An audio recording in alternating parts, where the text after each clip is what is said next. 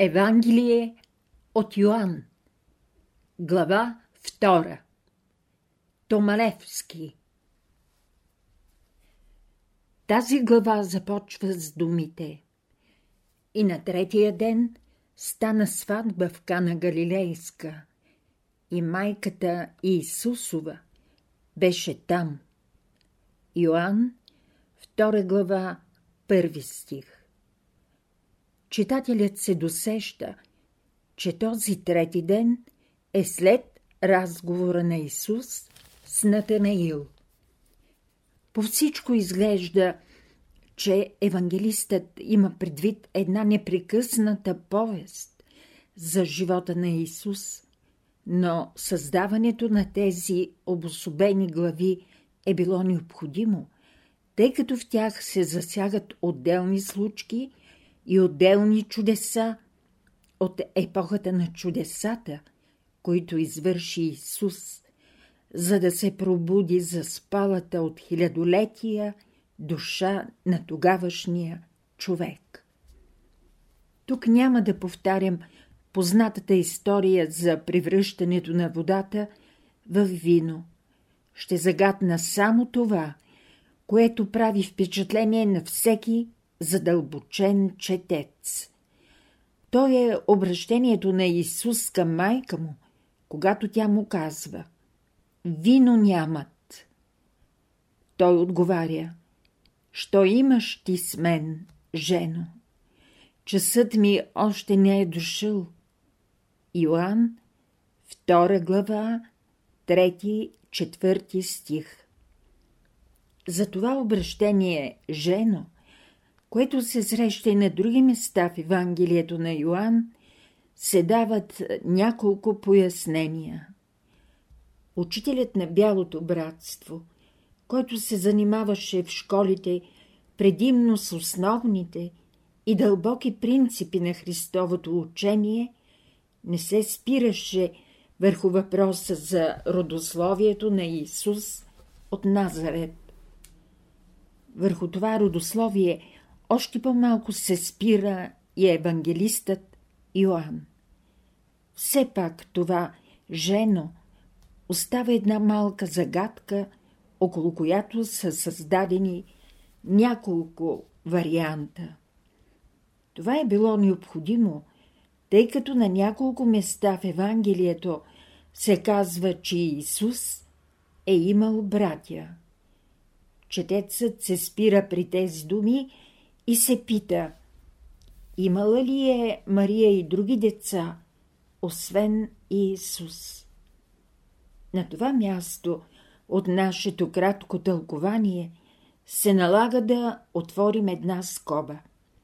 Ще се постарая да дам някои изследвания на видни представители на окултната наука, които по свои пътища са се опитали да прочитат архивите на Акаша, както казват индуските учители.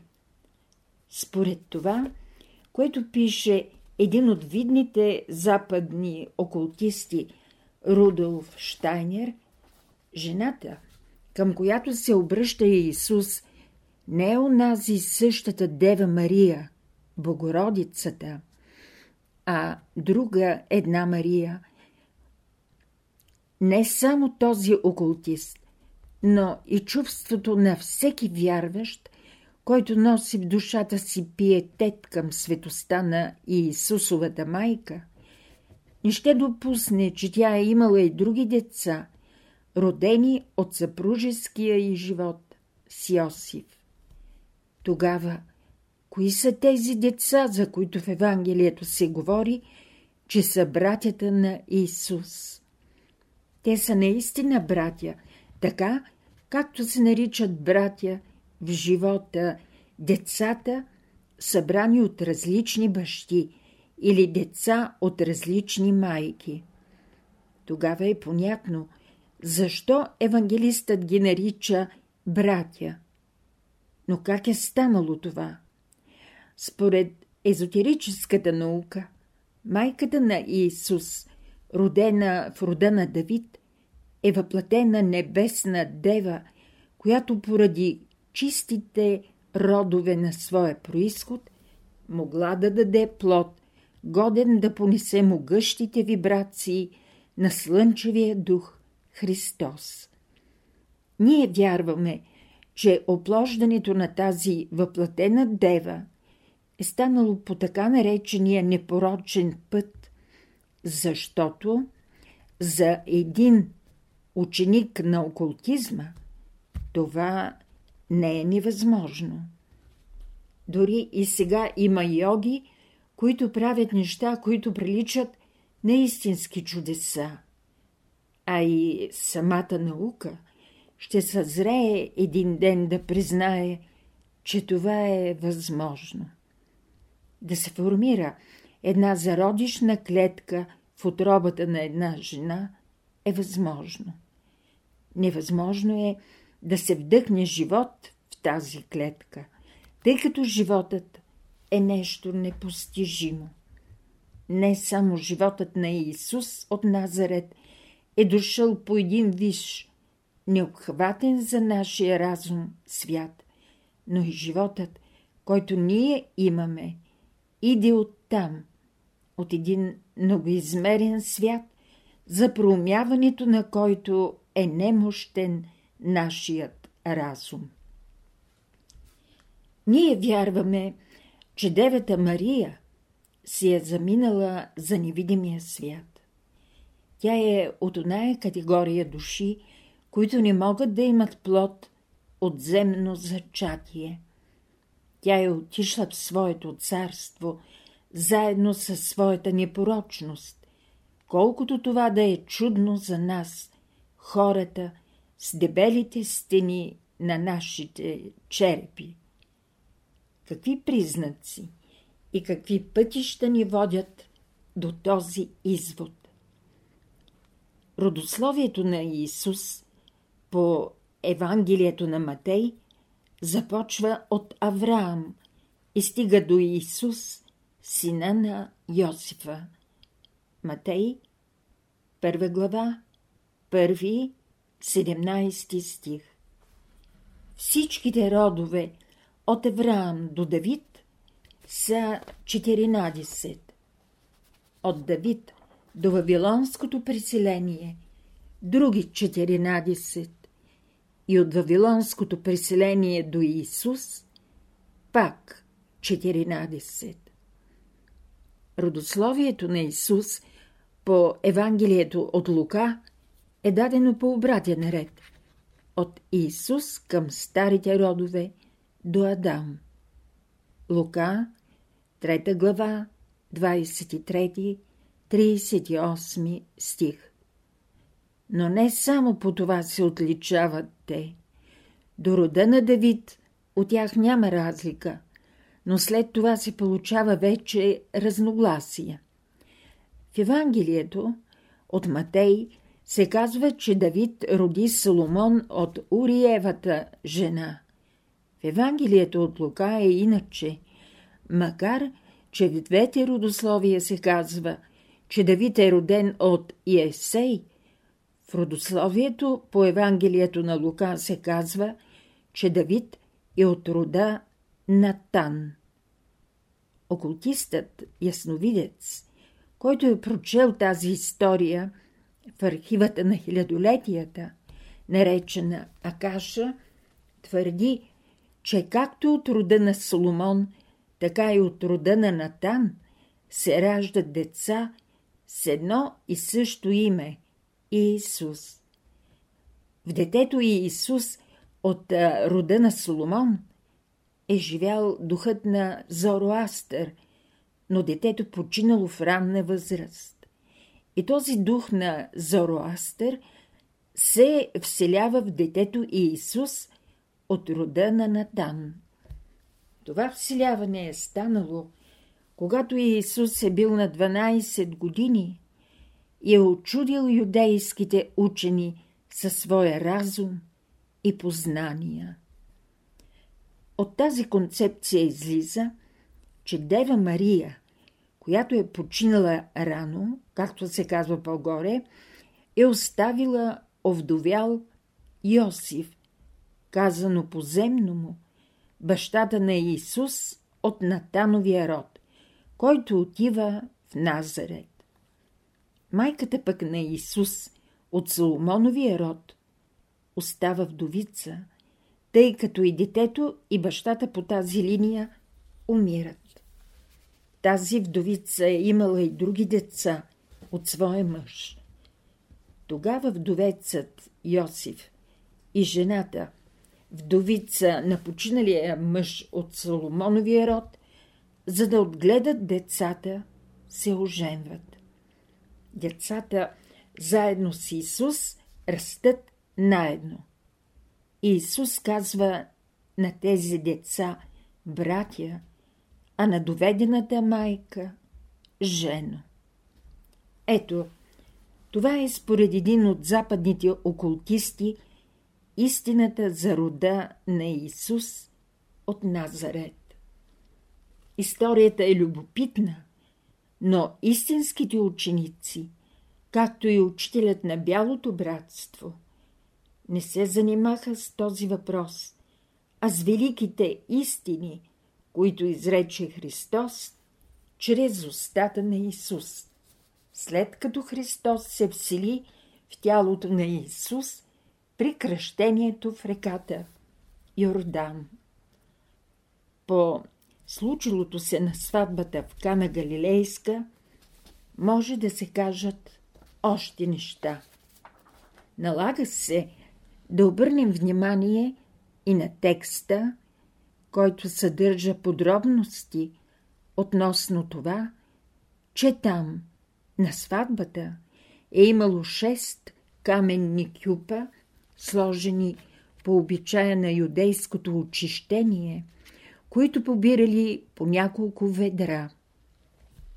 Исус казал да ги напълнят с вода, след което да поднесат на председателя на трапезата и на всички гости. Позволявам си да изкажа по този въпрос едно хрумване, за което нямам доказателства и което ще приемат тези, които имат мисъл, еднакво резонираща с моята мисъл.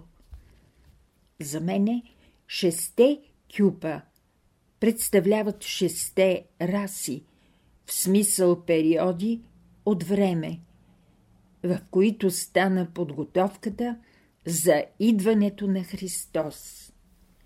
Чак шестата раса, която по наше време още не е настъпила, учението на Христа ще бъде разбрано и възпрето като единствен път за разрешаване на всички съществуващи лични и световни проблеми.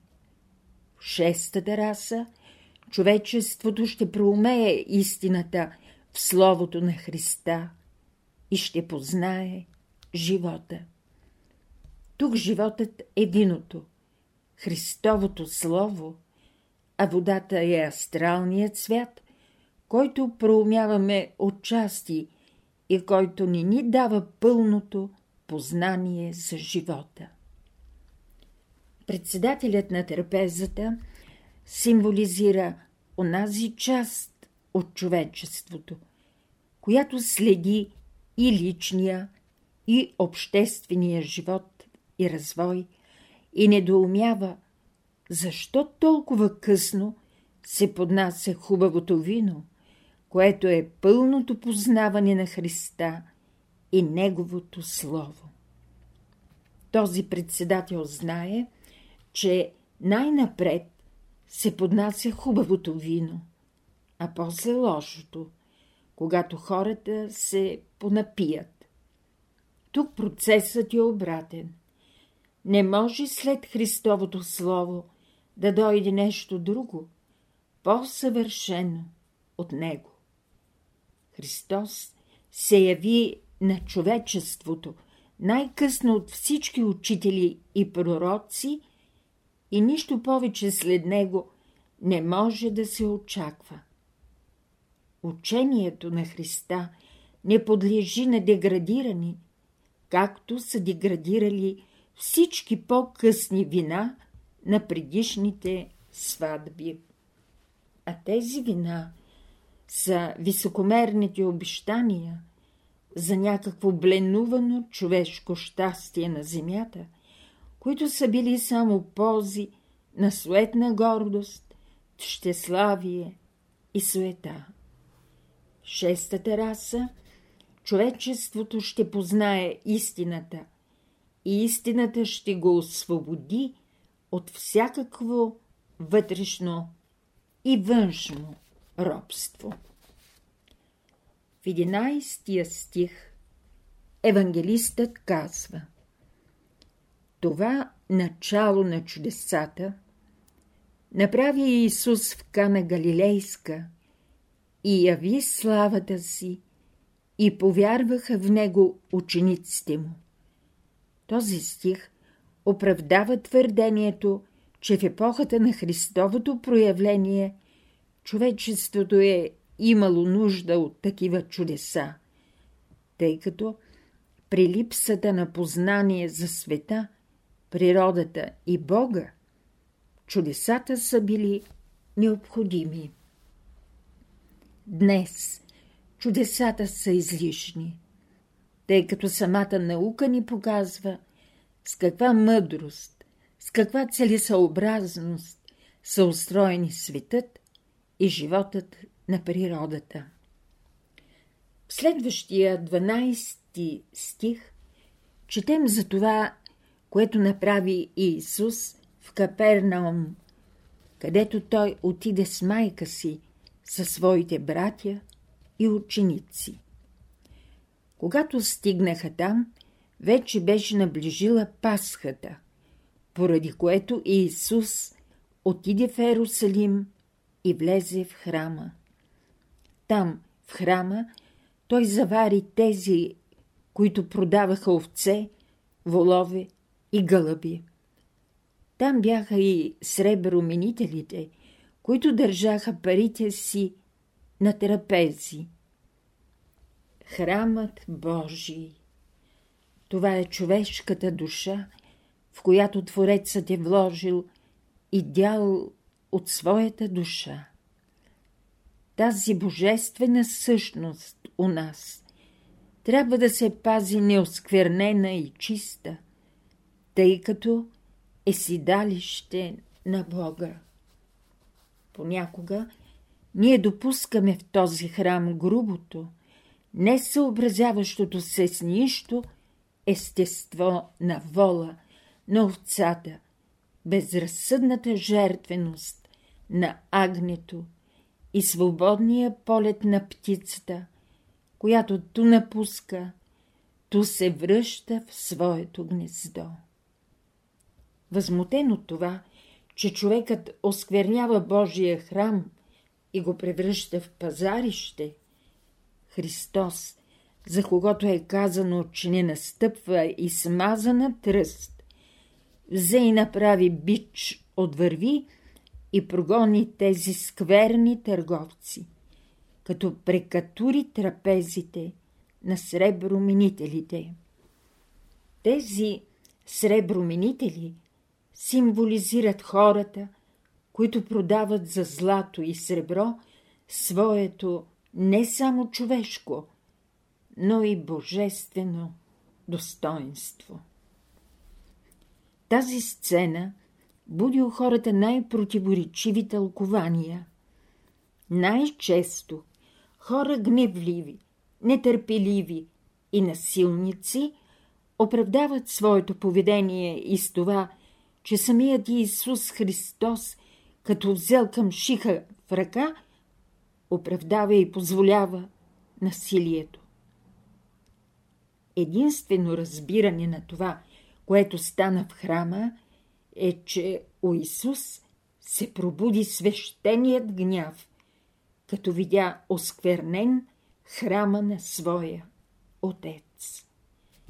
Той не употреби насилие с користна цел, а гняв, който се пробужда от човека, когато бъде поставен пред съблазанта да продаде светия храм на душата си или както сега се изразяват, да заложи своята съвест и достоинство.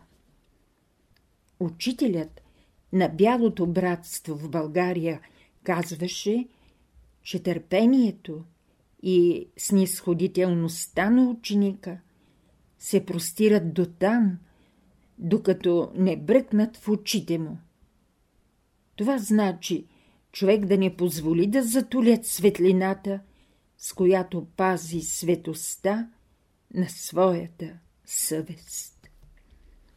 Има моменти в живота на ученика, когато е потребна смелостта и храбростта, която през другото време спокойно чака в съзнанието му. Исус Христос, най-благият, най-кроткият, заради което бе наречен Агнец Божий, не можа да понесе осквернението на храма. Пак по този случай учителят казваше, че човек може да изцапа своята мисъл, чувствата си или своето тяло, но никога да не позволи нечистотата да докосни светая светих на неговата душа. Когато Исус стори това в храма, ония от учениците му, които познаваха старозаветното писание, си спомниха думите Ревността на твоя дом ще ме изяде. Псалом 69, 9 стих Според синодалния превод на Библията Псалом 68, 10 Някои от юдеите му рекоха Какво знамение ще ни покажеш, като правиш това? И Исус им отговори Разрушете този храм и аз за три дни ще го въздигна. Йоанн, 2 глава, 18-19 стих Исус говори за себе си, за своето тяло, което те ще убият, но след три дни то отново ще оживее.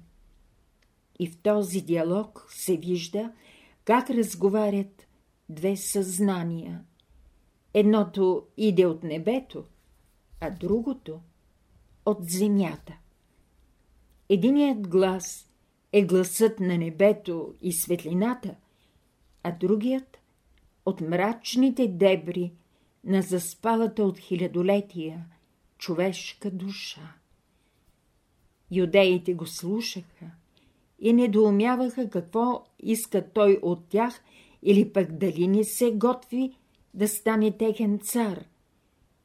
А Исус виждаше пред себе си в далечината кръста на Голгота. Чак при Възкресението учениците разбраха смисъла на изречените в храма слова. Йоанн, 2 глава, 20-22 стих В този ден мнозина в Ерусалим повярваха в него.